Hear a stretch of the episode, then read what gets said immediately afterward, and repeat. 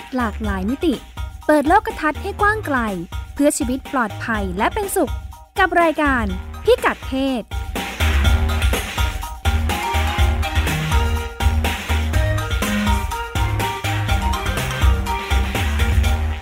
สวัสดีค่ะต้อนรับคุณผู้ฟังเข้าสู่รายการพิกัดเพศนะคะกับดิฉันรัชดาธราภาคและคุณพงศธร สโรธนาวุฒิค่ะสวัสดีครับคุณรัชดากับคุณผู้ฟังครับวันนี้เราก็จะมาคุยกันว่าด้วยเรื่องผมสั้นและผมยาวเป็นเรื่องที่นำมาฝากกันจากต่างประเทศและก็จะมาต่อกันด้วยเรื่องในประเทศน่ารักเป็นน้องๆนักศึกษาแพทย์ที่สนใจประเด็นเรื่องเพศสุขภาพทางเพศและอนามัยการเจริญพันธุ์ช่างเหมาะกับรายการของเราจริงๆเราก็จะไปเริ่มกันที่เรื่องผมสั้นและผมยาวอันเป็นประเด็นโอลิมปิกเป็นประเด็นเกิดขึ้นในโอลิมปิกแล้วเดี๋ยวเราก็จะมาคุยกันเป็นยังไงผมสั้นผมยาวมันเป็นประเด็นได้ยังไงเดี๋ยวเล่าข่าวสั้นๆกันโอลิมปิกโตเกียวเกมนี่มีประเด็นเรื่องเพศให้เรามาพูดถึงหลายเรื่องเหมือนกันนะใช่มีหลายเรื่องอันนี้เกิดขึ้นเป็นนักกีฬายิงธนูสัญชาติเกาหลีครับชื่ออันซานทูนอันซานแซ่อันชื่อซานนักกีฬาหญิงอายุ20ปีแข่งโอลิมปิกได้เหรียญมาตั้ง2เหรียญเนี่ยเหรียญทองด้วยนะเกาหลีเก่งเรื่องยิงธนูแข่งทีมมาแข่งเดี๋ยวได้เหรียญทองมาทีนี้พอได้เหรียญทองปุ๊บก็มีคนชื่นชมมาปกติคนเกาหลีก็แห่เข้าไปคอมเมนต์ให้กำลังใจแต่คราวนี้ก็โดนกลุ่มที่ไม่ชอบเฟมินิสต์โจมตีด้วยเพราะว่าไว้ผมสั้นกลุ่มนี้บอกว่าเนี่ยไว้ผมสั้นดูเหมือนเป็นพวกเฟมินิสต์แน่ๆเลยเนี่ยแสดงก็เลยไม่พอใจแล้วก็โจมตีคนก็งงครับว่าเกิดอะไรขึ้นกับอีแค่ไว้ผมสั้นคนในที่นี้เป็นใครคนเกาหลีงงไหมหรือว่าคนเกาหลีงงครับคนเกาหลีงงแล้วก็ต่างชาติพอมันลงข่าวก็งงว่าเอ๊ะเกาหลีมีเหตุการณ์อะไรขึ้นทำไมถึงเกิดกระแสตีกลับนี่นักกีฬาแบบคว้าเหรียญทองให้ประเทศนะเกิดอะไรขึ้นทำไมถึงต้องโจมตีเขาก็เลยบอกว่ามันเป็นประเด็นเรื่องปัญหาอย่างหนึ่งของเกาหลีคือมันเคยมีกระแสมีทูเมื่อประมาณ 2-3 ปีที่แล้วเกิดขึ้นทีนี้ครับการเคลื่อนไหวเนี่ยมันก็มีการชักชวนให้ผู้หญิงแบบเริ่มเปลี่ยนแปลงตัวเองจากค่านิยมความงามแบบเดิมๆเช่นไม่แต่งหน้าไว้ผมสั้นพอมันมีอย่างนี้ปุ๊บขึ้นมาคนก็จะเชื่อมโยงแล้วไว้ผมสั้นผู้หญิงคนนี้ตัดผมสั้นเพราะว่ามีทูแน่ๆเลยมันก็จะถูกโจมตีว่าเป็นเกี่ยวข้องกับเฟมินิสต์มาตลอดเนี่ยผมสั้นคนเกาหลีเขาไว้ผมสั้นกันไหมคุณมงคลธรไม่ดิฉันก็คือมันไว้ผมมาปกติใช่แต่มันไม่เป็นประเด็นก็มีสั้นก็มีท่านก็มียาวก็มีก็คือไม่เคยเป็นประเด็นมาก่อนแต่พอมันมีกระแสมีทูขึ้นมาปุ๊บมันก็เหมือนมีสองฝ่ายที่ไม่พอใจโดยเฉพาะกลุ่มผู้ชายนะครับเขามองว่าผู้หญิงพวกนี้ไม่ควรจะออกมาเรียกร้องเรื่องสิทธิผู้หญิงเพราะว่าผู้หญิงไม่ต้องเกณฑ์อาหารดีจะตายผู้ชายจะใช้ข้ออ้างนี้มาโจมตีตลอดว่าเนี่ยเป็นเฟมินิสต์ทำไมถึงต้องเป็นเฟมินิสต์ในเมื่อผู้ชายเนี่ยเสียเปรียบกว่าตั้งเยอะต้องมาเกณฑ์อาหารด้วยอะไรอย่างนี้ครับเขาก็เลยนักศึกษาเรื่องสังคมวิทยาก็มาวิเคราะห์ว่าเกาหลีมีปัญหาเรื่องความเท่าเทียมทางเพศค่อนข้างความไม่เท่าเทียมทางเพศค่อนข้างสูงคือผู้ชายก็จะมองว่าเนี่ยผู้หญิงที่ออกมาเรียกร้องส่งเสียงเรียกร้องสิทธิเรียกร้องความเป็นธรรมทางเพศอย่างเงี้ยครับมองว่าเป็นกลุ่มที่จะมาแย่งงานแย่งอาชีพแย่งหน้าที่แย่งตำแหน่งของตัวเองเพราะว่าตัวเองเนี่ยต้องไปเกณฑ์ทหารเป็นเวลา2ปีทำให้เหมือนอะไรหน้าที่อาชีพการงานไต่เต้าไม่ทันก็จะเป็นแบบนี้คือผู้ชายก็จะรู้สึกเหมือนตัวเองเสียผลประโยชน์อะไรบางอย่างก็เลยไม่พอใจแล้วคราวนี้มันก็เกิดเหตุกับนักกีฬาท่านนี้ก็คือผู้ชายก็ออกมาโจมตีเหมือนกันส่วนใหญ่เป็นก็จะเป็นผู้ชายด้วยนะแล้วก็น่าแปลกใจคือว่าคนรุ่นใหม่ก็ยังเป็นอยู่อันนี้ก็จะมีฝ่ายที่เป็นสนับสนุนสิทธิสตรีก็ออกมาโต้กลับแบบเคยเป็นกระแสทะเลาะเบาะแว้งกันรุนแรงในเว็บไซต์ในโลกออนไลน์เต็มไปหมดเลยครับในเกาหลีจะมีการฟาดฟันอย่างนี้ตลอดเวลาแม้กระทั่งดารานักร้องที่ออกมาสนับสนุนแบบสิทธิผู้หญิงอย่างเงี้ยหรือว่าแบบออกมาแบบชูป้ายผู้หญิงทำอะไรก็ได้แค่นิดๆหน่อยๆอย่างนี้ก็โดนโจมตีโดนชาวเน็ตอย่างเงี้ยโจมตีในเว็บไซต์ก็มีแต่วันนี้เราจะมาคุยเรื่องทรงผมกันเราไม่ได้คุยเรื่องเกาหลีกันนะคุยเรื่องทรงผมว่าเอ๊ะทรงผมยาวผมสั้นนี้เป็นประเด็นหรือเปล่าคุณรัชดาเห็นบอกว่าเคยไว้ผมยาวมาก่อนเคยไว้สองจังหวะในชีวิตตอนเด็กเล็กเลยแล้วก็ตอนนั้นไว้เพราะอะไรคุณแม่ให้ไว้คุณแม่สั่งให้ไว้ชอบเด็กผู้หญิงผมยาวใช่ไหมแล้วก็การเป็นผมสั้นในครั้งแรกของดิฉันเนี่ยจำได้เลยว่าประมาณแบบว่าสักเล็กมาก ป.1 อะไรอย่างเงี้ยพอจำความได้อ่ะคือตัดสินใจเองไม่ใช่ตัดสินใจเองด้วยตัดสินใจเองเพราะว่าคือคุณแม่ซึ่งอยากให้ลูกสาวไว้ผมยาวน่ารักและทักเปียเนี่ยบังเอิญคือคุณแม่มือหนักมากอะค่ะครับผมคือตัดเกินเปล่าเวลาถักเปียมันเจ็บมันกันแบบตึงนะคุณพงศธรคุณผู้ฟังถ้าใครไว้ผมยาวแล้วต้องถักเปียน่าจะนึกออกว่าแบบมันต้องแบบดึงอะทำตอนเช้าอะไรอย่างเงี้ยคือในมุมของเราตอนนั้นเด็กๆเนี่ยเราก็รู้สึกว่ามันเป็นการกระทำความรุนแรงกับหัวของเรามากเลยเจ็บก็เลยไม่ไหวเจ็บไม่ไหวร้องไห้ทุกเช้าเลยเจ็บหัวก็เลยใช้วาทศิลป์อะไรก็ตามเกลี้ยกล่อมว่าแบบตัดผมสั้นเธออะไรประมาณเนี้ยนะไปบอกเพราะว่าคุณแม่ก็เป็นคนตัดให้ไงก็ไปชักชวนจนแม่ยอมตัดให้อ่ะแล้วก็เลยผมสั้นมาตลอดเลยเพราะไม่ต้องการให้มารดามาอยู่ทำอะไรกับหัวเราเพราะว่าเนื่องจากมือหนักมากเนี่ยแม้กระทั่งตอนโตมาแล้วก็ยังไว้ผมสั้นตลอดพอเข้ามหาวิทยาลัยตอนนี้เริ่มเป็นอิสระชนไว้ผมยาวนิดนึงโอเคหลังจากนั้นก็คือไว้ผมสั้นมาตลอดหลังจากนั้นพอเริ่มทำงานเริ่มรู้สึกว่ามันลุงลังเป็นภาระนะผมยาวต้องใช้เวลาใช้ถ้าจะดัดถ้าจะอะไรงี้ใช่ไหมคะพอจำได้ว่าพอเริ่มต้นทำงานก็หลังจากนั้นก็ถ้ายาวก็ยาวประมาณบ๊อบประมาณเต็มที่แล้วหลังจากนั้นก็สั้นขึ้นเรื่อยๆคุณมองผู้ชายนี่เขามีแบบผมยาวผู้ชายไม่ค่อยมีประเด็นนี้เลยนะแต่ผมเคยไว้ผมยาวแล้วสุดท้ายก็ตัดสินใจว่ามันร้อนอ่ะไม่ไหวไม่รุ่งแล้วไม่เข้ากับหน้าได้รู้สึกแปลกๆเลยตอนนั้นไว้ทำไมก็คิดว่าอยากไว้มันเท่อะไรอย่างเงี้ยมันเท่แล้วก็มันเป็นทรงแปลกใหม่ไม่เคยไว้มาก่อนท้ายสุดก็คือแบบมันเป็นคือเป็นคนเหงื่อออกเยอะอย่างเงี้ยครับแล้วก็หนังศีรษะมันต้องสระทุกวันไว้ผมยาวคือมันแห้งช้าต้องใดหลายนาทีหน่อยครับก็เลยรู้สึกรำคาญปล่อยทิ้งไว้แล้วนอนก็จะถึงขั้นลาขึ้นเลยทีเดียวใช่ก็จะท่านแล้วเป็นคนมีรังแคเยอะด้วยอย่างเงี้ยก็จะรู้สึกว่าดูแลรักษายากมันเป็นภาระจริงๆครับผมยาวมันก็เลยเชื่อมโยงกับคำว่าดูแลรักษายากมาตลอดยุคสมัยในอดีตนะครับอันนี้ความเชื่อเขาบอกว่าผมยาวเนี่ยในประวัติศาสตร์เลยนะแต่ดั้งแต่เดิมเลยผมยาวคือสัญลักษณ์ของความร่ำรวยความเฉลียวฉลาดขุนนางเจ้าขุนมุนนายอย่างเงี้ยครับคนที่มีอำนาจมีเงินอะไรเงี้ยคือพวกไว้ผมยาวถ้าเป็นคนใช้แรงงานไว้ผมสั้นเพราะเหงื่อออกหรืออย่างคนที่โกนหัวเงี้ยคือทาสฐานะดีคือจะไม่ค่อยเหนื่อยยากมากก็จะไม่ค่อยรู้สึกว่าแบบโอ้ยมันร้อนลุงลังเพราะว่าน่าจะวันๆอยู่วันๆแต่งเนื้อแต่งตัวหลายชั่วโมงอะไรอย่างงี้ครับคนที่เป็นทาสนะสมัยก่อนมีการเกณฑ์แรงงานทาสมาเป็นทาสก็จะต้องโกนหัวทาสจะต้องโกนหัวคนผมยาวก็เป็นสัญลักษณ์ว่าต้องมีสุขภาพดีไม่มีโรคติดต่อไม่มีเห็บหมัดบนผมคือถ้ามีมันก็ไว้ไม่รอดอย่างนี้ครับผมยาวแสดงว่าต้องกินของดีๆแน่ๆเลยต้องมีอะไรครับเฮ้ยคุณพงศธรเมื่อกี้หาวมันควรจะเป็นหาวด้วยใช่ไหมหาวพูดผิดสงสัยติดมาจากเลี้ยงแมวผมยาวเนี่ยแสดงว่าต้องเนี่ยกินของดีๆต้องมีของบำรุงผมแน่ๆเลยเพราะว่าถ้าไม่บำรุงผมเนี่ยผมมันจะแห้งแตกปลายไม่สวยยิ่งผมยาวยิ่งดูแลรักษายากครับแล้วมันต้องเสียเวลาในแต่ละวันสมัยก่อนยังไม่มีแชมพูยังไม่มีครีมนวดผม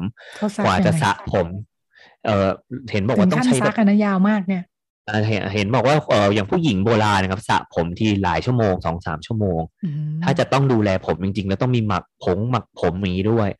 คือมันจะต้องเจียดเวลาในชีวิตประจำวันส่วนหนึ่งไปทำผมของตัวเองแล้วว่าแล้วถ้าสมมุติเราเป็นแรงงานธรรมดาเป็นคนหาเช้ากินข้ามหรืออย่างเป็นชาวนาทำงานในท้องนาครับคือไม่มีเวลาจะมาดูแลผมหรอกก็เลยไม่ไว้ผมยาวอันนี้เป็นวัฒนธรรมฝั่งตะวันตกทีนี้ไปดูวัฒนธรรมอื่นๆในโลกเขาก็บอกว่ามันก็สะท้อนเหมือนกันผมยาวเนี่ยแสดงถึงชนชั้นสูงแม้กระทั่งในที่เป็นกลุ่มอินเดียแดงหรือว่าชาวอินเดียแดงพื้นเมืองแต่เดิมหรือแม้กระทั่งในกลุ่มประเทศอาหรับก็ยังเชื่อว่าผมยาวนะเป็นผมที่เหมือนว่าได้รับพรจากพระเจ้าอย่างนี้มานักบวชก็ต้องไว้ผมยาวแต่ว่าเอาผ้าคลุมเอาไว้เพื่อป้องกันความร้อนอะไรอย่างนี้ครับหรืออย่างชาวจีนแต่โบราณเขาบอกว่าคนจีนนี่คือที่นับถือลัทธิของจื๊อต้องไว้ผมยาวเพราะถือว่าผมเนี่ยเป็นสิ่งที่พ่อแม่ให้มาแต่เกิดห้ามตัดทิ้งในเกาหลีก็คือจะอย่างนี้ด้วยก็จะเชื่อแบบนั้นผมสั้นคือเริ่ม ผมสั้นนะครับเริ่มไว้ในกลุ่มผู้ชายก่อนเพราะผู้ชายต้องออกไปรบถ้าสมมติเป็นทหารไปรบกลางดินกินกลางทรายก็คือต้องไว้ผมสั้นอันนี้เป็นข้อบังคับอยู่แล้วเพราะว่าดูแลรักษายากถ้ายังไว้ยาวอยู่ดิฉันเล่าของไทยไปเลยดีไหมเพราะว่าข้อมูลไม่เยอะหรอกแต่ก็ฟังดูคล้ายกันก็นึกถึงพอดูข้อมูลของไทยมาของไทยเนาะนึกถึงทรงผมเขาเป็นมากันยังไงเขาก็บอกว่าทั้งผู้หญิงและผู้ชายเนี่ยไว้ผมยาวกล้าวมวยในสมัยสุโขทัยใช่ไหมเราก็จะเคยเห็นในรูปอะไรอย่างนี้เนาะหรือว่าหนังประวัติศาสตร์ย้อนยุคเป็นมัดจุกใช่ไหมผู้ชายมัดจุกข้างบนหัวเป็นแบบว่ากล้าวแล้วก็เป็นกล้าวแล้วก็มีทรงสูงจุกสูงเนาะแล้วก็มีเครื่องประดับด้วยแต่ว่าพอมาถึงกรุงศรีอยุธยาเนี่ยผู้ชายก็เริ่มไว้ผมสั้นส่วนผู้หญิงเนี่ยมีทั้งสั้นทั้งยาวอันเนื่องมาจากบ้านเมืองมีการรบการอะไรกันบ่อยครั้งเนี่ยผู้ชายเองก็ต้องออกไปรบผมยาวไม่สะดวกผู้หญิงก็พอบ้านเมืองแบบว่ามีนู่นนายวุ่นวายอะไรอย่างนี้เนาะก็ไม่สะดวกเหมือนกันก็บางคนก็ตัดสั้นแล้วก็เป็นทรงมหาดไทยก็มีช่วงเริ่มต้นกันมาแบบนี้ก็เป็นเหตุผลเรื่องพอมีการรบมีสงครามเนี่ยผมสั้นสะดวกจนมาถึงยุคที่เรามีนวัตกรรมเขาบอกว่าชนชั้นสูงก็จะประดิษฐ์วิกผู้ชายถึงแม้จะข้างในจะตัดผมสั้นแต่ว่าออกนอกบ้านก็คือใส่วิกพอถ้าเป็นรบก็ถอดวิกออกเวลาดูในหนังฝรั่งใช่ไหมใช่ผู้ชายจะใส่วิกท่านบารอนนั่นเขาบารอนจะต้องผมยาวผมยาวอันนั้นคือวิกเป็นวิกครับเป็นวิกก็จะไว้ผมยาวคือใส่วิกให้ดูแบบชนชั้นสูงผมสั้นกับผมยาวเริ่มแบ่งชัดเจนแล้วก็ผู้ชายเริ่มไม่ใส่วิกตอนยุควิกตอเรียนก็คือยุคประมาณปี 1,800 กว่าถึง 1,900 อันนี้ยุควิกตอเรียนเพราะว่าเป็นยุคที่มีการแบ่งบทบาทชายหญิงชัดเจนจะต้องเป็นขั้วตรงข้ามกันสุดขั้วผู้ชายจะต้องไว้ผมสั้นและต้องมีหนวดยุคนั้นความงามของผู้ชายคือต้องไว้หนวดในขณะที่ผู้หญิงต้องไม่มีขนบนใบหน้าแต่ว่าต้องไว้ผมยาวใส่กระโปรงบานๆอะไรอย่างนี้ครับก็จะต้องตรงข้ามกันชัดเจนเลยก็ไทยก็รับมาในช่วงต้นรัตนโกสินทร์ใช่เป็นยุคที่คนไทยเริ่มใส่สูทกันแล้วก็ผู้ชายก็จะไว้หนวดกันยุคนั้นเป็นยุคไว้ผมยาวยุคนั้นก็เป็นยุคที่มีสงครามบ่อยด้วยนะครับเป็นยุคขยายอาณานิคมก็เลยผู้ชายก็เลยนิยมไว้ผมสั้นทีนี้มันก็ลากยาวมาถึงยุคสงครามโลกก็ยังไว้ผมสั้นกันอยู่จนถึงปัจจุบันนี้ก็ยังไว้ผมสั้นมันก็เลยเป็นความเชื่อขึ้นมาว่าผู้ชายก็เลยต้องไว้ผมสั้นเพราะว่าเป็นค่านิยมที่ตกทอดมาเมื่อ100ปีที่แล้วผู้ชายก็จะถูกบอกอย่างนี้ว่าเป็นผู้ชายต้องไว้ผมสั้นนี้ครับเพราะว่าค่านิยมของการรบที่มันมาตั้งแต่โบราณในทีนี้ผู้หญิงเคยถูกพูดว่าอย่างเงี้ยไว้ยังไงบ้างก็ผู้หญิงนะครับผมยาวสะท้อนถึงความงามนะเขาบอกคือแต่ไหนแต่ไรเนี่ยไม่เคยมีคือถ้าไม่มีความจำเป็นอ่ะผู้หญิงจะไม่ไว้ผมสั้นเช่นถ้าไม่ได้เป็นทำงานในฟาร์มหรือว่าทำงานในท้องนาหรือไม่มีความถือว่าแบบไม่มีความจำเป็นผู้หญิงจะไว้ผมยาวเพราะว่าผมยาวผู้หญิงแสดงถึงความงามความอุดมสมบูรณ์นี่ครับการมีสุขภาพดีผมหนาคนผมหนามันดูแบบมันดูน่าจะอ่อนเยาว์กว่าดูอ่อนวัยกว่าดูเป็นคนที่น่าจะมีสุขภาพดีดูแลตัวเองดีอย่างนี้ครับเพราะฉะนั้นผมยาวของผู้หญิงมันก็สะท้อนถึงความเป็นหญิงได้ผู้หญิงที่ผมยาวผมหนาผมสวยเนี่ยก็แสดงว่าโอ้เป็นแม่ของลูกได้แน่ๆเลยสามารถตั้งท้องได้มีลูกแล้วก็ผมเนี่ยครับเป็นส่วนหนึ่งที่ทำให้เพศตรงดึงดูดผู้ชายหรือว่าดึงดูดเพศตรงข้ามได้เหมือนกันเพราะฉะนั้นผู้หญิงแต่โบราณก็จะไว้ผมยาวเขาบอกกันว่ามันก็เลยเป็นอีกเหตุผลหนึ่งที่ทำให้ศาสนาหลายๆศาสนาอย่างเช่นศาสนาคริสต์อย่างเงี้ยครับนักบวชหญิงก็ต้องคลุมเอาผ้าคลุมผมเพราะเชื่อว่าผมเนี่ยเป็นส่วนหนึ่งที่ทำให้เพศตรงข้ามมองนี่ฉันนึกถึงโฆษณาแชมพูขึ้นมาทันทีเลยโฆษณาแชมพูนี่ยังไงก็ต้องนางแบบต้องผมยาวเสมอนางแบบต้องผมยาวแล้วก็มันก็จะถูกแสดงออกเรื่องความสวยเซ็กซี่อะไรต่ออะไรนะไม่มีแบบผมสั้นนางแบบสะบัดผมสั้นไม่เคยเห็นคือไม่เคยเขาโฆษณาแชมพูเนาะก็คงอยากให้มันต้องแบบให้ผมยาวว่าต้องผมยาวเพราะว่ามันบำรุงผมให้เห็นว่าผมสวยขนาดนี้ต้องใช้ยี่ห้อนี้อะไรอย่างนี้ขนาดผมยาวยังดูแลได้เลยอะไรประมาณนี้นะครับเพราะฉะนั้นเขาเลยบอกว่าผมยาวก็เลยเชื่อมโยงกับคำที่ว่าผู้หญิงสวยน่าดึงดูดต้องผมยาวถ้าสังเกตดีๆเจ้าหญิงดิสนีย์ทุกคนนะครับจะไว้ผมยาวเจ้าหญิงดิสนีย์ที่ตัดผมสั้นคือต้องหนีหรือว่าต้องไปรบอย่างเช่นมู่หลาน ตัดผมสั้นชั่วเพราะว่าต้องไปลบปลอมตัวเป็นผู้ชายแต่เจ้าหญิงดิสนีย์คนอื่นๆที่ไม่ต้องไปลบก็คือผมยาวมาตลอดศกตลอดเวลาไม่เคยมีเจ้าหญิงผมสั้นเจ้าหญิงผมบ๊อบหรือว่าเจ้าหญิงไว้ผมหน้าม้าสั้นอย่างเงี้ยไม่มีเหมือนกันไม่เคยเห็นนึกถึงละครทีวีซีรีส์บ้านเราขึ้นมาทันทีนางเอกก็ต้องผมยาวเนาะนางเอกก็ต้องผมยาวน้อยมากยกเว้นว่าแบบเป็นแบบว่าเจ้าฮะอะไรอย่างเงี้ยหรือว่าเป็นแบบหรือเป็นเงื่อนไขอะไรบางอย่างที่ทำให้นางเอกต้องผมสั้นแต่โดยปกติแล้วดาราที่เป็นนางเอกจะต้องไว้ผมยาวตลอดเพราะไม่งั้นถ้าตัดผมนี่คงจะไม่ได้เป็นนางเอกกันแล้วเพราะบททุกเรื่องจะถูกเขียนว่านางเอกจะต้องผมยาวผมสั้นของผู้หญิงนะครับมันเริ่มขึ้นเมื่อช่วงยุค 50-60 อันนี้มีประวัติศาสตร์บันทึกไว้ด้วยนะเขาบอกว่าเป็นยุคที่แฟชั่นเริ่มปฏิวัติวงการแล้วก็ยุคนั้นเป็นยุคที่มีกระแสเคลื่อนไหวของกลุ่มสตรีนิยมว่าผู้หญิงสามารถเป็นอะไรก็ได้อย่างที่ต้องการผู้หญิงสามารถแต่งตัวใส่กางเกงอะไรอย่างนี้ได้เพราะฉะนั้นผมก็สามารถตัดสั้นได้เหมือนกันยุคนี้ก็เป็นยุคที่มีผู้หญิงทำงานนอกบ้านมากขึ้นแล้วก็วงการแฟชั่นก็เชิดชูครับเพราะว่าผมผู้หญิงก็ไว้ผมสั้นได้แล้วก็แบบเป็นความงามรูปแบบหนึ่งดังนั้นตั้งแต่ยุคนั้นเป็นต้นมาก็เริ่มมีกระแสผู้หญิงไว้ผมสั้นแต่ขณะเดียวกันมันก็ไม่ได้ถูกนิยามเหมือนผมยาวผมสั้นไม่เคยให้ความหมายว่าต้องคนสวยคือไว้ผมสั้นเพราะฉะนั้นผมสั้นก็เลยถูกผูกไว้กับความแข็งแกร่งกับความผู้หญิงทำงานเก่งผู้หญิงที่เข้มแข็งผู้หญิงที่แข็งแกร่งผู้หญิงที่เป็นผู้นำอย่างนี้ครับผู้หญิงที่อ่อนหวานจะไม่ไว้ผมสั้นผู้หญิงที่อ่อนหวานแล้วก็มีความเป็นหญิงเป็นแม่บ้านแม่เรือนเนี่ยจะต้องไว้ผมยาวผมสั้นจะถูกมองกับความแบบสปอร์ตมีความแบบเป็นสาวกีฬาอย่างนี้เคลื่อนไหวกระฉับกระเฉงคล่องแคล่วซึ่งก็อาจจะเข้าใจได้นะว่านักกีฬาทำไมคนนี้ถึงไว้ผมสั้นเหมือนกันเพราะว่าแกอาจจะรู้สึกแบบสะดวกสบายด้วยก็ได้ประมาณนี้ครับผมทีนี้ยุคต่อไปผมก็ไปหาข้อมูลมาแล้วเรื่องทรงผมเนี่ยมันจะถกเถียงกันจบเมื่อไหร่แม้กระทั่งในเกาหลีเองซึ่งปาเข้าไปศตวรรษที่21แล้วจะมีเถียงกันเรื่องทรงผมเหรอคือหลังจากที่เกิดกระแสประท้วงนะครับก็มีผู้หญิงเกาหลีหลายคนโพสต์ลงในโซเชียลมีเดียสะท้อนว่าผู้หญิงก็ไว้ผมสั้นได้เหมือนกันนะแล้วก็โพสต์รูปตัวเองไว้ผมสั้นเต็มไปหมดผมสั้นหลายรูปแบบได้บางคนบางคนโกนหัวอะไรอย่างงี้ก็มีเหมือนกันเขาเลยบอกว่าในเมื่อ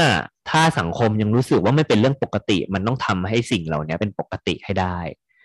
แล้วก็สิ่งที่เราเห็นคุ้นชินกันทุกๆวันเนี่ยครับสักวันหนึ่งมันจะกลายเป็นสิ่งที่คนรู้สึกว่าปกติเป็นต้นไปคือในณปัจจุบันนี้ในเกาหลีอาจจะ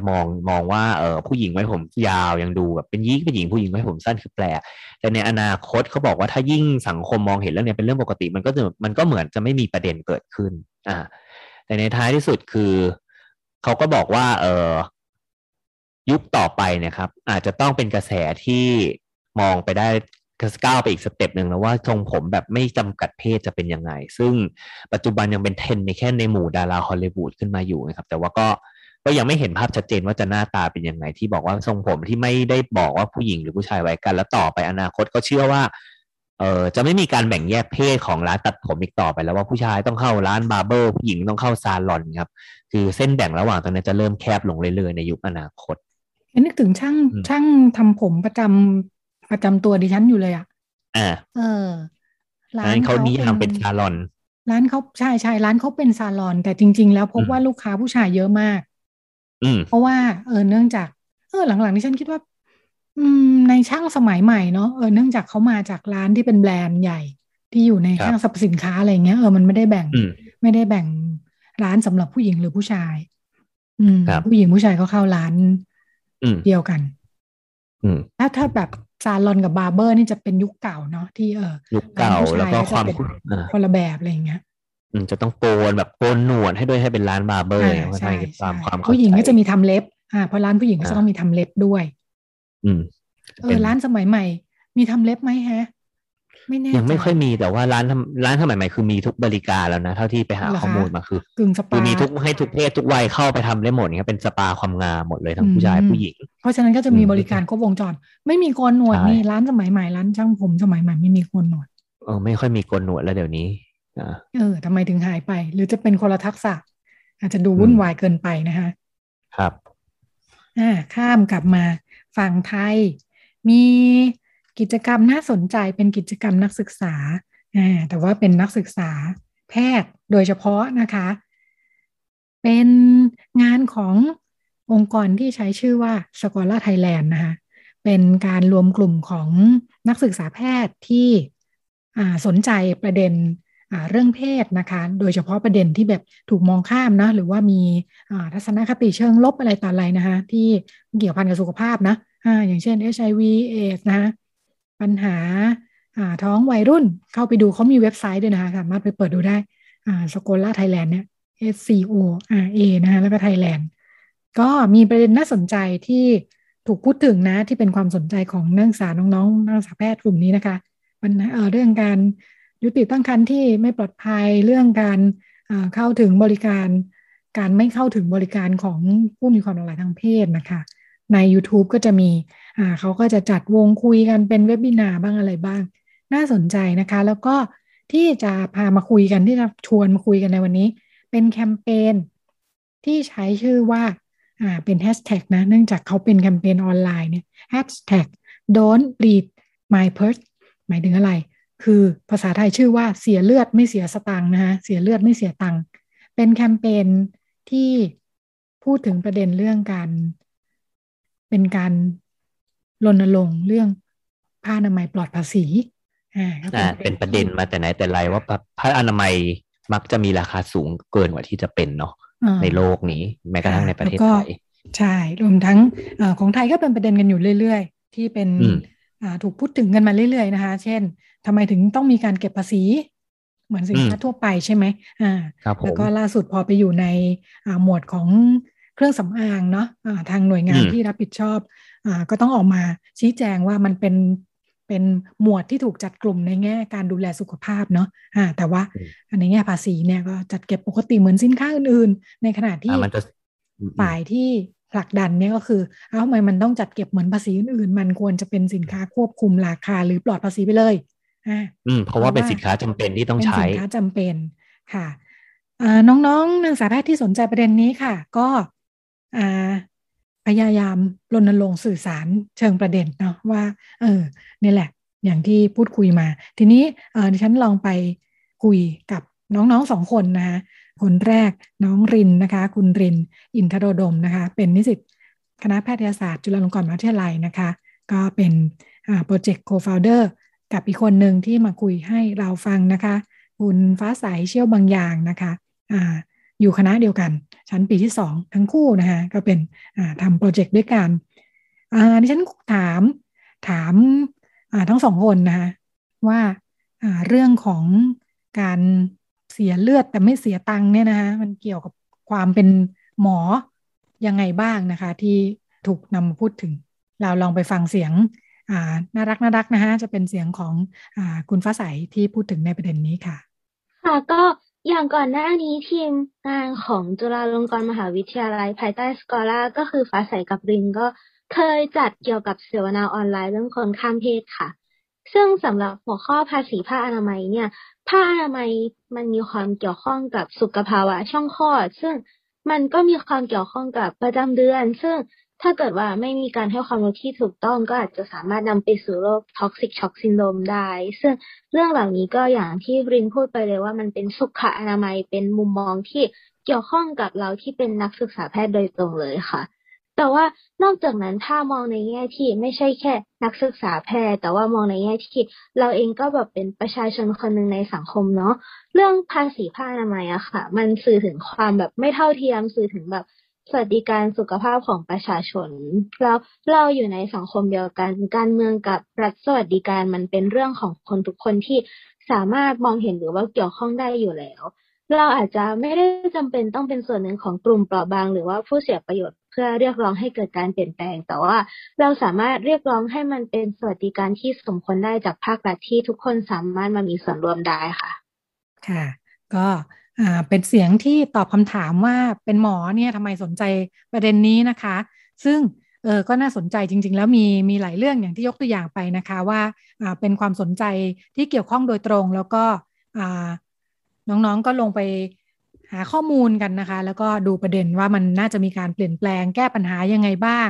มีเรื่องเซ็กซ์เวิร์กเกอร์ด้วยนะพนักงานบริการที่ในแง่มุม ด้านสุขภาพก็น่าสนใจเนาะทุกประเด็นที่พูดถึงเนี่ยก็จะเชื่อมโยงคุณหมอหมดเลยที่คุณหมอจะต้องมาดูแลให้บริการด้านสุขภาพกับคนกลุ่มต่างๆเนาะเหมือนว่าประเด็นที่สนใจเนี่ยมันก็ลงไปในกลุ่มคนที่อาจจะมีความแตกต่างนะกลุ่มผู้มีความหลากหลายทางเพศกลุ่มพนักงานบริการกลุ่มวัยรุ่นนะคะรวมทั้งผู้ที่ติดเชื้อ HIV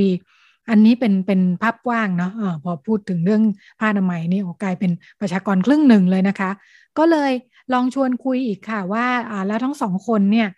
หลังจากพอสนใจประเด็นนี้แล้วก็ลุกขึ้นมาค้นหาข้อมูลกันใหญ่เพื่อจะดูว่าช่องว่างช่องโหว่มันเป็นยังไงเพื่อจะผลักดันกันได้อย่างเหมาะสมเนี่ยนะพอไปดูข้อมูลแล้วดิฉันถามทั้งสองคนว่าได้อะไรใหม่ๆที่น่าสนใจบ้างนะคะรวมทั้งมองว่าประเด็นนี้เนี่ยมันมีความยากยังไงบ้างถ้าเราจะให้มันเกิดการเปลี่ยนแปลงในการไม่จัดเก็บภาษีผ้าอนามัยเนี่ยนะลองไปฟังกันค่ะสำหรับข้อมูลหรือมองใหม่ที่เราได้รับก็คือเรื่องแรกก็จะเป็นเรื่องกลุ่มคนเปราะบางค่ะกลุ่มคนเปราะบางหมายถึงกลุ่มคนที่ไม่มีกำลังทรัพย์หรือมีกำลังทรัพย์น้อยเช่นผู้ที่ยังไม่มีรายได้นิสิตนักศึกษาหรือว่ากลุ่มคนที่มีรายได้น้อยหรือว่ากลุ่มคนเช่นนักโทษหญิงประมาณนี้ค่ะเราก็ได้รู้หลายอย่างว่ากลุ่มคนเหล่านี้มีใครบ้างแล้วก็ไม่ใช่แค่ในประเทศเราที่จะมี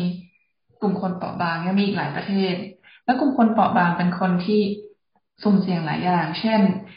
นักเรียนหลายคนที่อาจจะไม่ได้ไปโรงเรียนเพราะว่ามีเงินไม่พอหรือว่ามีเงินไม่พอที่จะนำไปซื้อผ้าอนามัยจนอับอายและไม่ได้ไปโรงเรียนค่ะหรือว่าหลายคนที่จะต้องเลือกระหว่างการกินข้าวกับการนำเงินส่วนนั้นไปซื้อผ้าอนามัย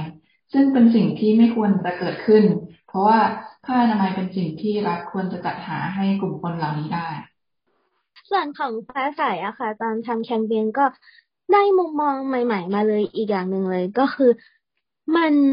มีความไม่เท่าเทียมทางเพศอย่างอื่นอยู่อีกในสังคมอะค่ะนอกไปจากภาษีผ้าอนามัยอันนี้พูดถึงในแง่ที่แบบรัฐมีการแบบเก็บเงินต่อประชาชนนะคะก็คือสิ่งที่เรียกว่า pink tax ค่ะซึ่งสิ่งนี้มันเป็นเหมือนการที่สิ่งของประเภทที่ได้รับการขึ้นราคามาอีกราคาหนึ่งหรือว่ามีการแบบจะเก็บภาษีที่มากขึ้นเพราะว่าข้ออ้างก็ไม่เรียกว่าข้ออ้างก็คงไม่ถูกแต่ว่าเหตุผลที่เขาใช้ก็คือบอกว่าของผู้หญิงเนี่ยมันต้องมีแบบทำผลิตภัณฑ์ทำบรรจุภัณฑ์ให้สวยงามกว่าต้องแบบใช้อะไรในการทำที่มากกว่าเพื่อแบบให้มันสามารถใช้กับผู้หญิงได้ซึ่งในแง่มุมนี้แบบอย่างของบางอย่างของผู้ชายที่ใช้กันอย่างแบบมีโกนะคะก็ไม่มีการเก็บภาษีแต่ว่ากับของบางอย่างเนี่ยของที่เป็นเพศหญิงก็กลับโดนเก็บภาษีขึ้นมาใช้อย่างนั้นเหมือนแบบไม่ได้มีแค่เรื่องของผ้าอนามัยที่สะท้อนให้เห็นถึงความไม่เท่าเทียมแต่ว่าเรื่องผ้าอนามัยมันเป็นสิ่งที่ผู้หญิงแบบไม่สามารถหลีกเลี่ยงได้มันก็เลยทำให้แบบเห็นปัญหาออกมาได้ชัดแล้วก็มีคนแบบพูดถึงมากแต่ว่า Pink Tax เองก็เป็นหนึ่งในเรื่องที่ทำให้เกิดการเลือกปฏิบัติในสังคมเหมือนกันแล้วก็รู้สึกว่าเป็นหัวข้อที่ดีถ้าในอนาคตเราจะแบบได้เผยแพร่ให้คนอื่นรู้จักมุมมองใหม่ๆของสิ่งนี้ได้เหมือนกันค่ะก็ปัญหาภาษีผ้าอนามัยเป็นเรื่องที่เกี่ยวกับคนไม่ว่าคนผู้นั้นจะมีหรือไม่มีประจำเดือนเพราะว่าการที่รัฐไม่สามารถจัดหา primary health care ให้กับประชาชนได้สื่อถึงความไม่ครอบคลุมของรัฐนั้นการเรียกร้องให้ยกเว้นภาษีผ้าอนามัยจึงถือว่าเป็นก้าวแรกของการเรียกร้องสวัสดิการรัฐซึ่งสุดท้ายแล้วหากเราประสบความสำเร็จในการเรียกร้องผู้ที่จะได้รับประโยชน์ก็คือทุกคนไม่ว่าจะมีหรือไม่มีประจำเดือนก็ตามแต่ว่าในปัจจุบันยังมีหลายคนที่ยังไม่มีความรู้ในด้านนี้ซึ่งเราก็ต้องเข้าใจว่าประเทศของเรากำลังค่อยๆเกิดการเปลี่ยนแปลงกำลังค่อยๆเปิดกว้างมากขึ้นทุกคนก็กำลังศึกษาด้านนี้หรือว่ามีความรู้เกี่ยวกับประจำเดือนหรือว่าหลายหัวข้อที่เปราะบางเพราะนั้นการศึกษาก็ต้องใช้เวลาแล้วความเข้าใจส่วนมากอย่างที่แบบตอนนี้คนในสังคมกำลังให้ความสนใจกันอยู่ก็คือเรื่องถุงยางกับผ้าอนามัยที่แบบบางอย่างมันก็เปรียบเทียบกันได้แต่บางอย่างมันก็ไม่สามารถเปรียบเทียบกันได้หรือว่ายังมีความเข้าใจผิดเกี่ยวกับเพศศึกษาหรือของประจำเดือนที่ทำให้คิดว่าผ้าอนามัยไม่ได้จำเป็นขนาดนั้นเช่นคิดว่าประจำเดือนสามารถอั้นได้หรือว่ามองผ้าอนามัยเป็นเรื่องสกปรกมองประจำเดือนเป็นเรื่องสกปรกไม่ควรพูดออกมาอะไรประมาณนี้ค่ะก็อย่างที่ลินพูดเลยอะค่ะก็อุปสรรคสำคัญ ที่นอกไปจากเรื่องของกระบวนการทางกฎหมายแล้วก็ในแง่ความคิดก็คิดว่าอาจจะแก้ได้ด้วยการเริ่มต้นที่การให้ความรู้เพศศึกษาที่ถูกต้องทำให้ทุกคนมองเห็นความสำคัญของผ้าอนามัยแล้วก็สามารถเข้าใจปัญหาได้มากขึ้นก็อาจจะเป็นส่วนหนึ่งในการนำไปสู่การขับเคลื่อนเพื่อให้มันเป็นสวัสดิการได้อะค่ะแล้วก็คือเรื่องของแบบการศึกษาการให้ความรู้อะค่ะถ้าเกิดว่าคนเขาสามารถเข้าใจได้มากขึ้นเขาก็จะสามารถแบบมาเป็นส่วนหนึ่งในการนำไปสู่การเปลี่ยนแปลงกับเราได้มากขึ้นก็ Scholar Thailand ก็มีวิธีการก็คืออาจจะมีการจัดการให้ความรู้เช่นจัดเสวนาออนไลน์หรือว่าจัดแคมเปญทำอินโฟกราฟิกเป็นหนึ่งในแหล่งข้อมูลที่ดีมีข้อมูลที่ครบถ้วนแล้วก็ถูกต้องในการเผยแพร่ให้ประชาชนได้รับรู้อะค่ะซึ่งนอกจากนี้ก็เพราะว่าเราเป็นองค์กรที่ค่อนข้างแบบมียอด engagement อยู่ประมาณนึงแบบมีคนติดตามพันกว่าก็คิดว่าเราสามารถใช้ยอด engagement ตัวนี้ในการแบบกระตุ้นความสนใจหรือว่าเผยแพร่ข้อมูลของเราให้มันไปถึงกลุ่มคนได้มากขึ้นก็สามารถแบบเป็นส่วนหนึ่งในการผลักดันได้อะค่ะส่วนเรื่องมีพลังเพียงพอส่วนตัวแล้วฟ้าใสคิดว่าเพราะว่าตอนนี้เราเคลื่อนไหวกันแบบในชื่อของแบบสมาพันธ์นิสิตนักศึกษาแพทย์มาเลยอาจจะยังดูแบบเล็กๆแล้วก็อาจจะยังไม่เพียงพอเพราะว่าท้ายที่สุดแล้วเรื่องของภาษีผ้าอนามัยมันเป็นแบบเรื่องของสังคมเลยเป็นเรื่องของผู้มีประจำเดือนทุกคนที่เขาต้องเผชิญต่อปัญหามันอาจจะต้องเป็นเรื่องที่ผ่านกฎหมายนู่นนี่นั่นด้วยซึ่งมันก็จำเป็นจะต้องใช้แบบทุกคนหรือว่ากลุ่มคนจำนวนมากแบบมาช่วยกันส่งเสียงออกไปอะค่ะซึ่งการที่เราแบบเริ่มต้นทำก็เหมือนแบบเป็นจุดเริ่มต้นที่จะค่อยๆทำให้สามารถรวมมวลชนมาให้มีพลังเพียงพอได้ในอนาคตค่ะค่ะก็พูดถึงความยากลำบากในการผลักดันประเด็นนี้ในมุมของทั้งสองคนนะคะคำถามสุดท้ายค่ะก็เลยชวนคุยว่าแล้วหลังจากเริ่ม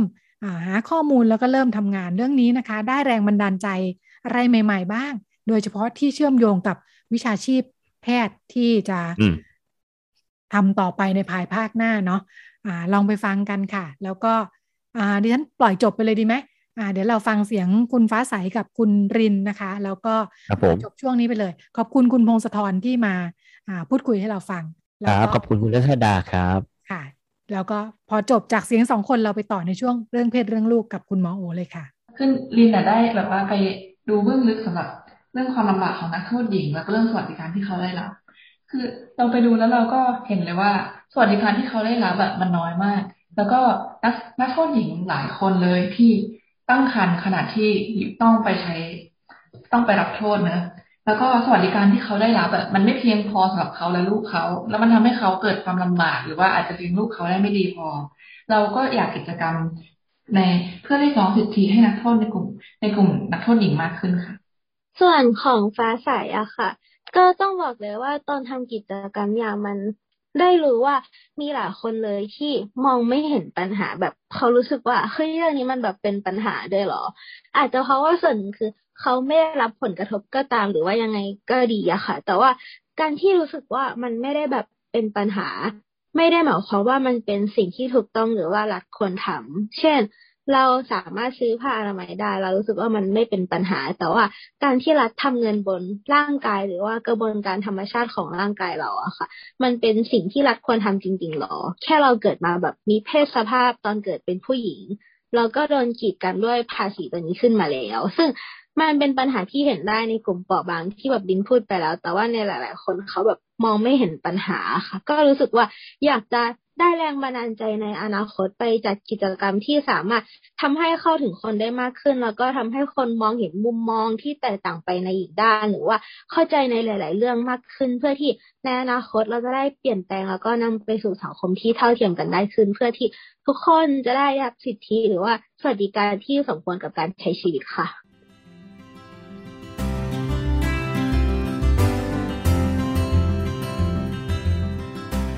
เรื่องเพศเรื่องลูก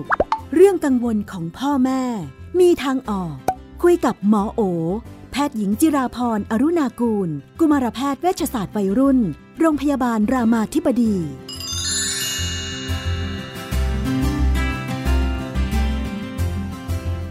ในช่วงเรื่องเพศเรื่องลูกเราอยู่กับคุณหมอโอนะคะสวัสดีค่ะสวัสดีค่ะพี่นุ่นสวัสดีคุณผู้ฟังค่ะ วันนี้เป็นปัญหาของคุณพ่อเลี้ยงเดี่ยวคุณพ่อเลี้ยงเดี่ยวบอกว่าเลี้ยงลูกสาวคนเดียวมาตั้งแต่2 ขวบครึ่งตอนนี้11 ขวบแล้วเริ่มจะเป็นสาวคุณครูส่งสัญญาณมาว่าคุณพ่อคะไม่ส่งสัญญาณนี้เขาเรียกบอกคุณครูบอกว่าคุณพ่อคะหาเสื้อยกทรงให้ลูกสาวใส่หน่อยจะดีไหมคะปกติก็ใส่เสื้อทับๆไปแย่แล้วคุณพ่อบอกว่าจะทำยังไงดีต้องไปซื้อยกทรงให้ลูกสาวเคยเดินผ่านไกลๆแผนกชุดชั้นในมีแต่คนขายพนักงานผู้หญิงคุณพ่อไม่กล้าฝ่าเข้าไปก็เป็นปัญหาของคุณพ่อที่จะต้องดูแลลูกสาวเพียงคนเดียวซึ่งอันนี้แบบนี้ก็เจอเยอะนะคะเดี๋ยวนี้พ่อเลี้ยงเดี่ยวอะไรก็หลายคนเนาะหมอคิดว่าอันที่หนึ่งก็เขาเรียกว่าคุยกับตัวเองก่อนว่าตัวเราเนี่ยมีความสะดวกใจอะไรแค่ไหนนะคะ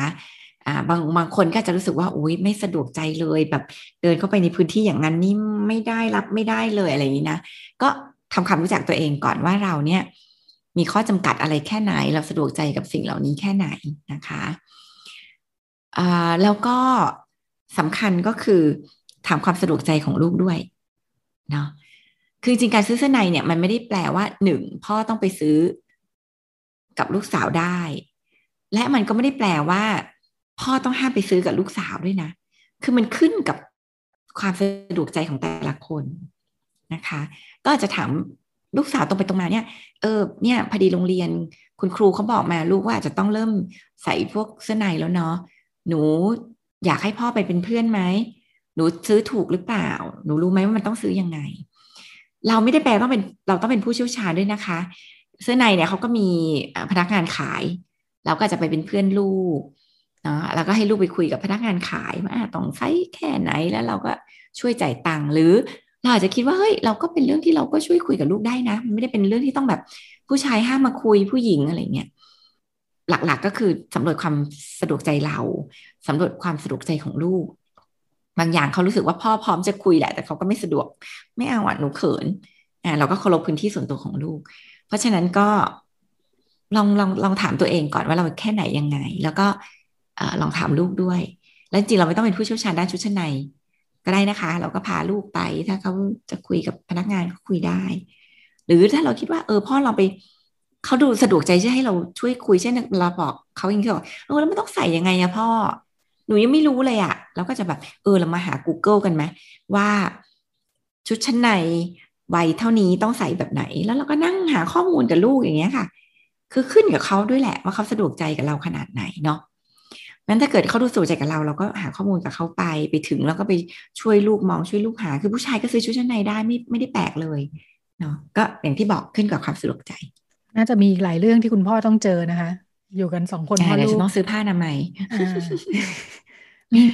มีข้อจำกัดไหมข้อจำกัดคือลูกเองถ้าคุณหมอบอกว่าใช่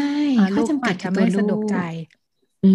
ใช่คือเด็กบางคนก็สนิทเขารู้สึกสนิทใจเขาก็อาจจะแบบไปด้วยกันได้พ่อดีเลยไปเป็นเพื่อนหนูด้วยแต่บางคนก็จะแบบไม่เอาไม่เขินไม่สนิทใจก็พ่อไปส่งหนูละกันแต่หนูเขาไปถามพี่เขาเองคือเราก็สร้างทางเลือกให้ลูกอะค่ะเนาะก็ได้ฝึกเขาด้วยที่เขาก็ฝึกคุยเองเรื่องบางเรื่องมันก็ไม่ได้ต้องอาศัยพ่อแม่นะซื้อเสื้อในเนี่ยก็บริหารจัดการด้วยตัวเองได้ก็ดีเหมือนกันก็ดูไม่ได้มีสูตรสำเร็จเนาะต้องไม่ได้มีสูตรสำเร็จคุณดูและไม่ควรจะขึ้นกับเพศด้วยมันไม่ได้ขึ้นกับเพศเลยว่าอะไรไหมแต่มันความสะดวกใจจริงๆมันขึ้นกับความสนิทใจค่ะค่ะซึ่งก็อาจจะสนิทมากสนิทน้อยความสัมพันธ์สนิทกันเยอะพ่อก็ไปเป็นเพื่อนซื้อได้ไม่เป็นไรเลยค่ะค่ะค่ะโอเคคุณพ่อน่าจะจัดการได้นะคะคำถามถัดไปอันนี้บอกว่าเป็นครอบครัวใหญ่นะคะพี่ชายทำงานอยู่ต่างจังหวัดแล้วก็ที่บ้านเพิ่งรู้ว่าไปทำงานต่างจังหวัดแต่ว่าครอบครัวพี่ชายคือลูกกับภรรยาเนี่ยอยู่กับครอบครัวใหญ่ที่กรุงเทพใช่ไหมที่บ้านเพิ่งรู้กันว่าพี่ชายที่ไปอยู่ต่างจังหวัดเนี่ยมีผู้หญิงอื่นนะคะมานานแล้วด้วยก็เพิ่งรู้โกรธกันมากยังไม่รู้จะหาทางออกยังไงนะคะแต่ประเด็นของคนนี้ที่เป็นแสดงว่าเป็นอาเนาะเป็นอาของหลานบอกว่าหลานสาวเนี่ยอายุ11ยังไม่รู้คุณอาก็บอกว่าเป็นห่วงหลานเนาะเพราะว่าทุกคนในบ้านเครียดกันหมดเลยคุณอาสงสัยว่าควรจะไปบอกเองดีไหมหรือว่าควรจะให้พ่อแม่เขาบอก ในสถานการณ์ที่ทุกคนกำลังโกรธหรือควรจะไม่บอกหรือควรจะทำยังไงดีเพื่อจะดูแลหลานให้ดีที่สุดเป็นเรื่องใหญ่ของครอบครัวเนาะก็แนะนำว่าเรื่องในครอบครัวควรเป็นคนในครอบครัวคุยการที่เขารับรู้จากบุคคลอื่นอาจจะทำให้เขารู้สึกว่าหนึ่งคือความการสร้าง trust การสร้างความไว้วางใจต่อกันมันไม่ดีเนาะทำไมแม่ไม่บอกทำไมพ่อไม่บอกทำไมต้องเป็นอามาบอกเราอะไรอย่างเงี้ยมันก็ทำให้เขารู้สึกว่าคนในครอบครัวเนี่ยไม่ได้นับเขาเป็นแบบเป็นคนที่แบบมีอะไรแล้วพูดคุยกันเพราะฉะนั้นหมอแนะนำว่าควรเป็นเรื่องในครอบครัวคุยกันนะคะก็คือให้พ่อแม่เขาเนี่ยคุยกันเนาะเรื่องบางเรื่องเด็กก็ไม่ได้ต้องรู้รายละเอียดทั้งหมดควรจะรู้เมื่อมันก็อาจจะมีผลต่อชีวิตการตัดสินใจใหญ่ๆเช่นนะคะสมมุติว่าแม่รู้ว่าพ่อมีคนอื่นแล้วปรากฏว่าพ่อเลิกได้จัดการได้ชีวิตครอบครัวไม่ได้เปลี่ยนจริงๆอาจจะไม่มีความจำเป็นที่ลูกต้องรู้นะคือ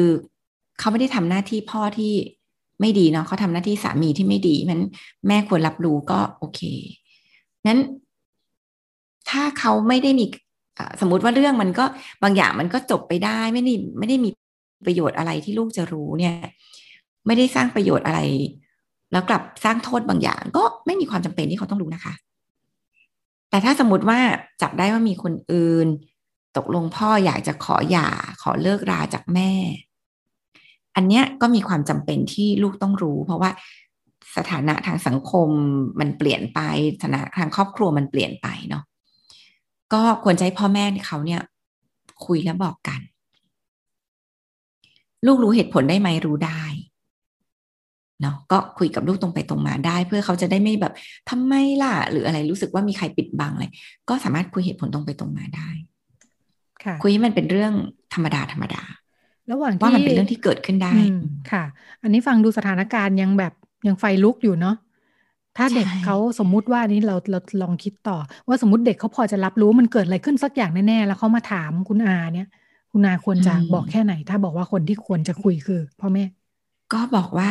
เดี๋ยวเรื่องนี้ให้พ่อกับแม่มาคุยอาเป็นคนนอกอาอยากให้คนในครอบครัวคุยกันเองค่ะก็บอกตรงๆเพราะว่าบางทีอาก็ไม่ได้รู้ข้อมูลอะไรชัดเจนเพราะว่ามันก็ไม่ใช่เรื่องของอาอาจจะให้พ่อกับแม่มาคุยดีกว่าเพราะเขาน่าจะเป็นคนที่รู้รายละเอียดค่ะเป็นเรื่องการ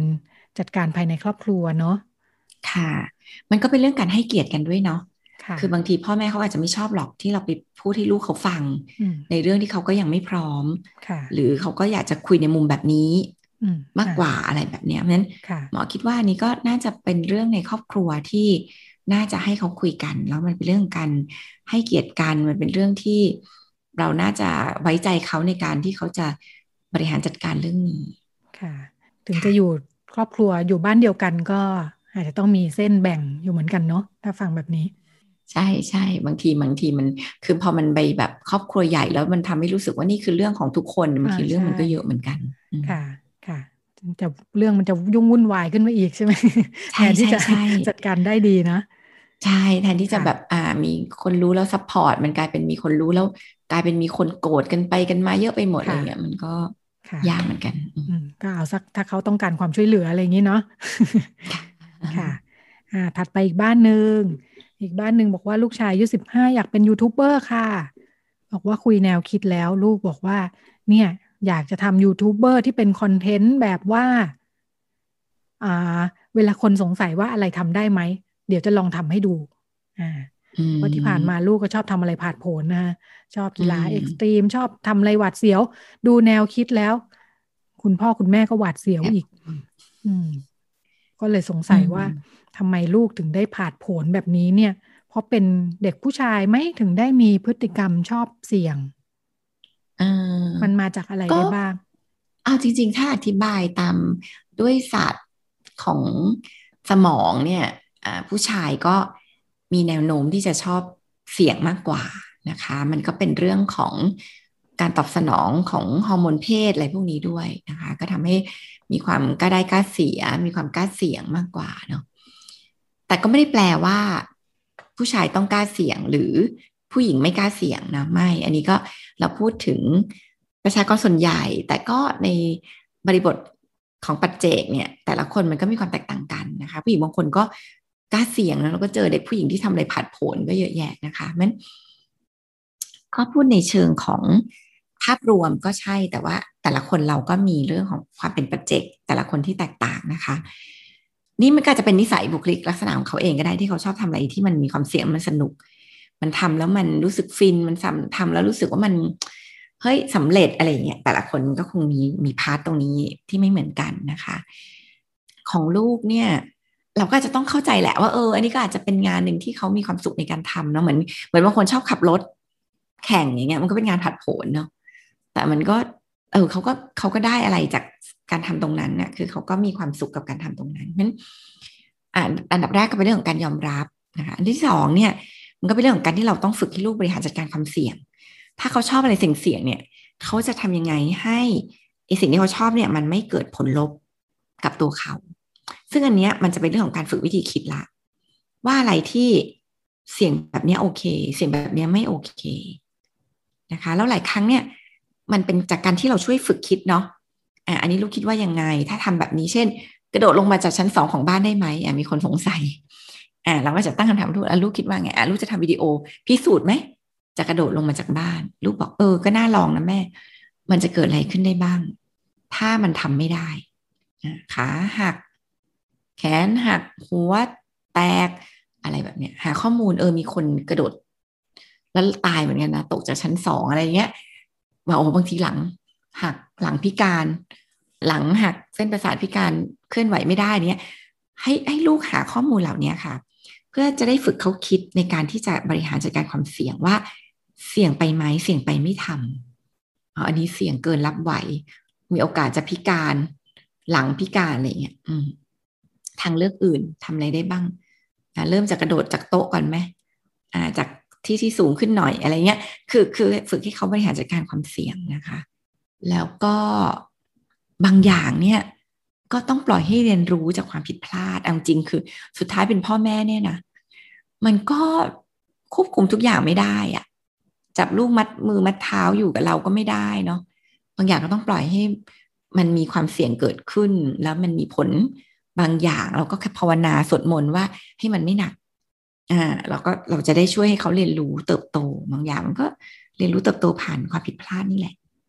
ค่ะเป็นเรื่องการต้องการยอมรับไหมวัยรุ่นเนาะก็เป็นอยู่แล้วค่ะวัยรุ่นก็หาพื้นที่ที่จะยืนของตัวเองอยู่แล้วนะคะหาพื้นที่ที่จะมีตัวตนทีนี้บางคนเนี่ยเขาก็อาจจะรู้สึกได้รับการยอมรับเมื่อผิดแผกแหวกแนวเมื่อทำอะไร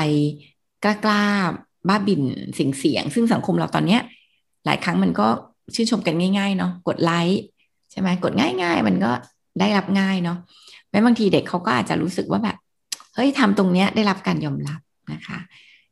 สิ่งที่เราทำได้ก็คือ1ก็มองว่ามันก็ได้ผิดอะไรเนาะกับสิ่งถ้าเกิดเขาไม่ได้ทำความเดือดร้อนให้ใครสำคัญคือมันเดือดร้อนตัวเองหรือเปล่านะคะเวลาทำอะไรเสี่ยงกับ2ก็คือทำให้เขามีตัวตนอะในโลกแห่งความเป็นจริงในชีวิตจริงเขาจะได้ไม่ต้องไปแสวงหามันในพื้นที่ที่แบบมีความเสี่ยงเยอะแยะเนาะบางอย่างบางคนที่มันเต็มในตัวเองมันก็ไม่ได้หวังยอดไลค์อะไรยอดไลค์ก็ดีไม่มีก็ไม่เป็นไรอะไรอย่างเงี้ยนะคะเพราะฉะนั้นพวกเนี้ยเราก็เติมโลกแห่งความเป็นจริงให้มันดี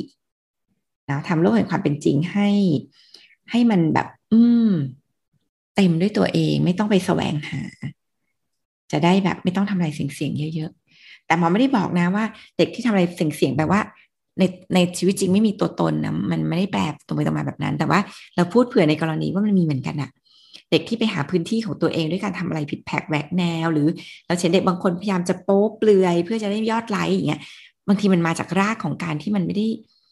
มีพื้นที่ให้ยืนในโลกแห่งความเป็นจริงหรือมันไม่รู้สึกรักตัวเองหรือมีตัวตนในโลกแห่งความเป็นจริงนะคะก็ทำสิ่งที่เราทำได้ค่ะขยับมาอีกบ้านหนึ่งปัญหาดูใกล้กันมากนะคะเป็นลูกชายเหมือนกันที่อยากได้บิ๊กไบค์อันนี้บอกว่าเพื่อนๆเขาใช้กันแล้วมันก็เดินทางสะดวกนะคะบอกว่าลบเล้ามาตั้งแต่ม.4 แล้วนะคะตอนนี้ม.6 แล้วจบแล้วเนี่ย บอกว่าก็ยังวุ่นวายอยากได้มอเตอร์ไซค์อยู่นั่นแหละทำยังไงดีบอกว่าเคยถามลูกว่าถ้าเกิดปัญหาจะรับผิดชอบไหวไหมลูกบอกว่าก็ให้พ่อแม่ช่วยอยู่แล้วเป็นเรื่องการสื่อสารกันนะบอกว่าเนี่ยคุยอะไรก็เถียงตลอดเลยอายุเท่าไหร่นะคะจบม.6 ค่ะจบม.6 แล้วจริงๆก็คืออายุก็เข้าก็คือมีมอเตอร์ไซค์ได้ค่ะหมอคิดว่านี้เป็นคำตอบที่แต่ละบ้านน่าจะตอบไม่เหมือนกันเนาะเพราะว่าปัจจัยที่เราต้องพิจารณาแต่ละบ้านเนี่ยมันเราแต่ละคนก็มีไม่เท่ากันมีไม่เหมือนกันเนาะปัจจัยต้องพิจารณาอะไรอันที่1คือความจำเป็นจำเป็นไหมเช่นบางบ้านมีความจำเป็นบ้านอยู่ซอยลึกมากเลยแบบการมีมอเตอร์ไซค์ก็ช่วยเขาเดินทางได้ง่ายขึ้นอะไรอย่างเงี้ยนะคะความจำเป็นเนาะหมายว่านี่เป็นเรื่องหลักๆที่ต้องคุยกับลูกว่ามันจำเป็นไหมนะคะอันที่2ก็คือมันซื้อได้ไหมซื้อได้ไหมในที่นี้คือเงินเรามีพอไหมมันจำเป็นแหละแต่เงินมีไม่มีก็ต้องยอมรับว่าไม่ได้หรือถึงเงินมีแต่ว่าเราจำเป็นต้องมาจ่ายกับสิ่งนี้ไหมถ้าข้อแรกคือ1ไม่จำเป็น2เงินก็มีนะแต่มันไม่จำเป็นเราไม่รู้สึกอยากจ่ายกับสิ่งนี้เราก็เลือกจะไม่จ่ายก็ได้นะคะถามว่าเราก็สร้างทางออกให้ลูกเนาะสมมติเช่นลูกมองว่าจำเป็นต้องมีแต่ตัวเราก็ยังไม่มีเงินให้เขาหาอยากได้มอเตอร์ไซค์คิดว่าจำเป็นต้องมีมันได้ใช้ประโยชน์มันช่วยเราหลายอย่างช่วยกันหาเงินก็อาจจะให้เขารับงานรับจ้างทำงานพิเศษหรือช่วยงานบ้านที่นอกเหนือจากสิ่งที่ต้องทำได้เงินเก็บอะไรคือต้องก็หาทางช่วยแม่ออกครึ่งนึงหนูออกครึ่งนึงเลยคือถ้าจำเป็นอยากมีจริงๆคิดว่าสำคัญเนาะก็คุยกันเรื่องการหาเงินนะคะแต่อย่างไรก็ตามมันจะไปอยู่กับเรื่องนี้ค่ะมันจะอยู่กับเรื่องว่าจำเป็นไหมส่วนใหญ่มันไม่จำเป็นน่ะส่วนใหญ่มันก็โดยส่วนใหญ่เลยนะที่หมอเห็นมันมีบางบ้านจำเป็นจริงๆมันมีบางบ้านที่ไม่จำเป็นถ้าจำเป็น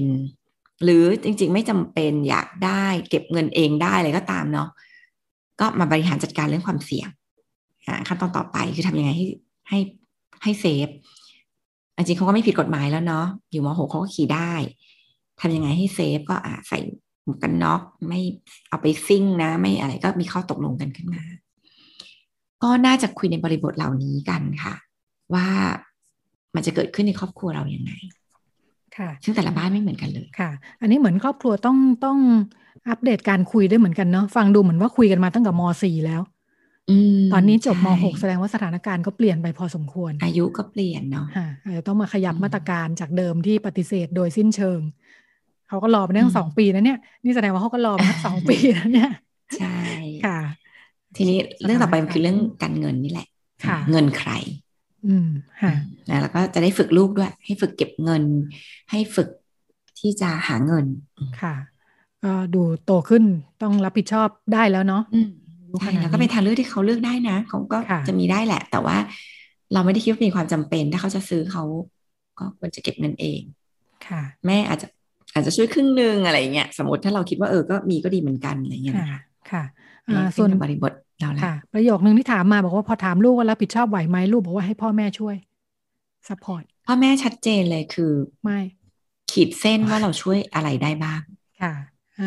รับผิดชอบไหวไหมเช่นค่าน้ำมันรับผิดชอบไหวไหมเราบอกเลยว่าอันนี้ถ้าเรา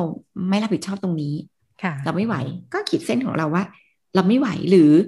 เราไหวแค่เติมน้ำมันให้แค่1 ครั้งใน1 เดือนอะไรอย่างเงี้ยเรามีเส้นขีดของเราให้ชัดเลยค่ะ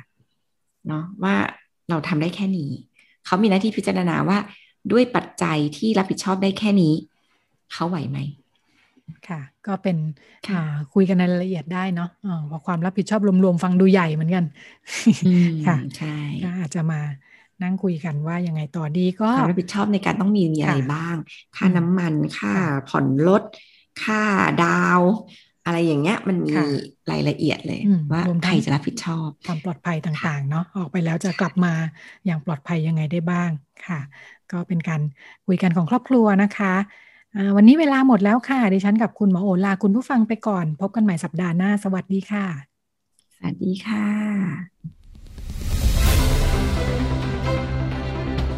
ติดตามรายการได้ที่ www.thaipbspodcast.com แอปพลิเคชัน Thai PBS Podcast หรือฟังผ่านแอปพลิเคชัน Podcast ของ iOS Google Podcast Android Podbean SoundCloud และ Spotify ติดตามความเคลื่อนไหวของรายการและแสดงความคิดเห็นโดยกดถูกใจที่ facebook.com/thaipbspodcast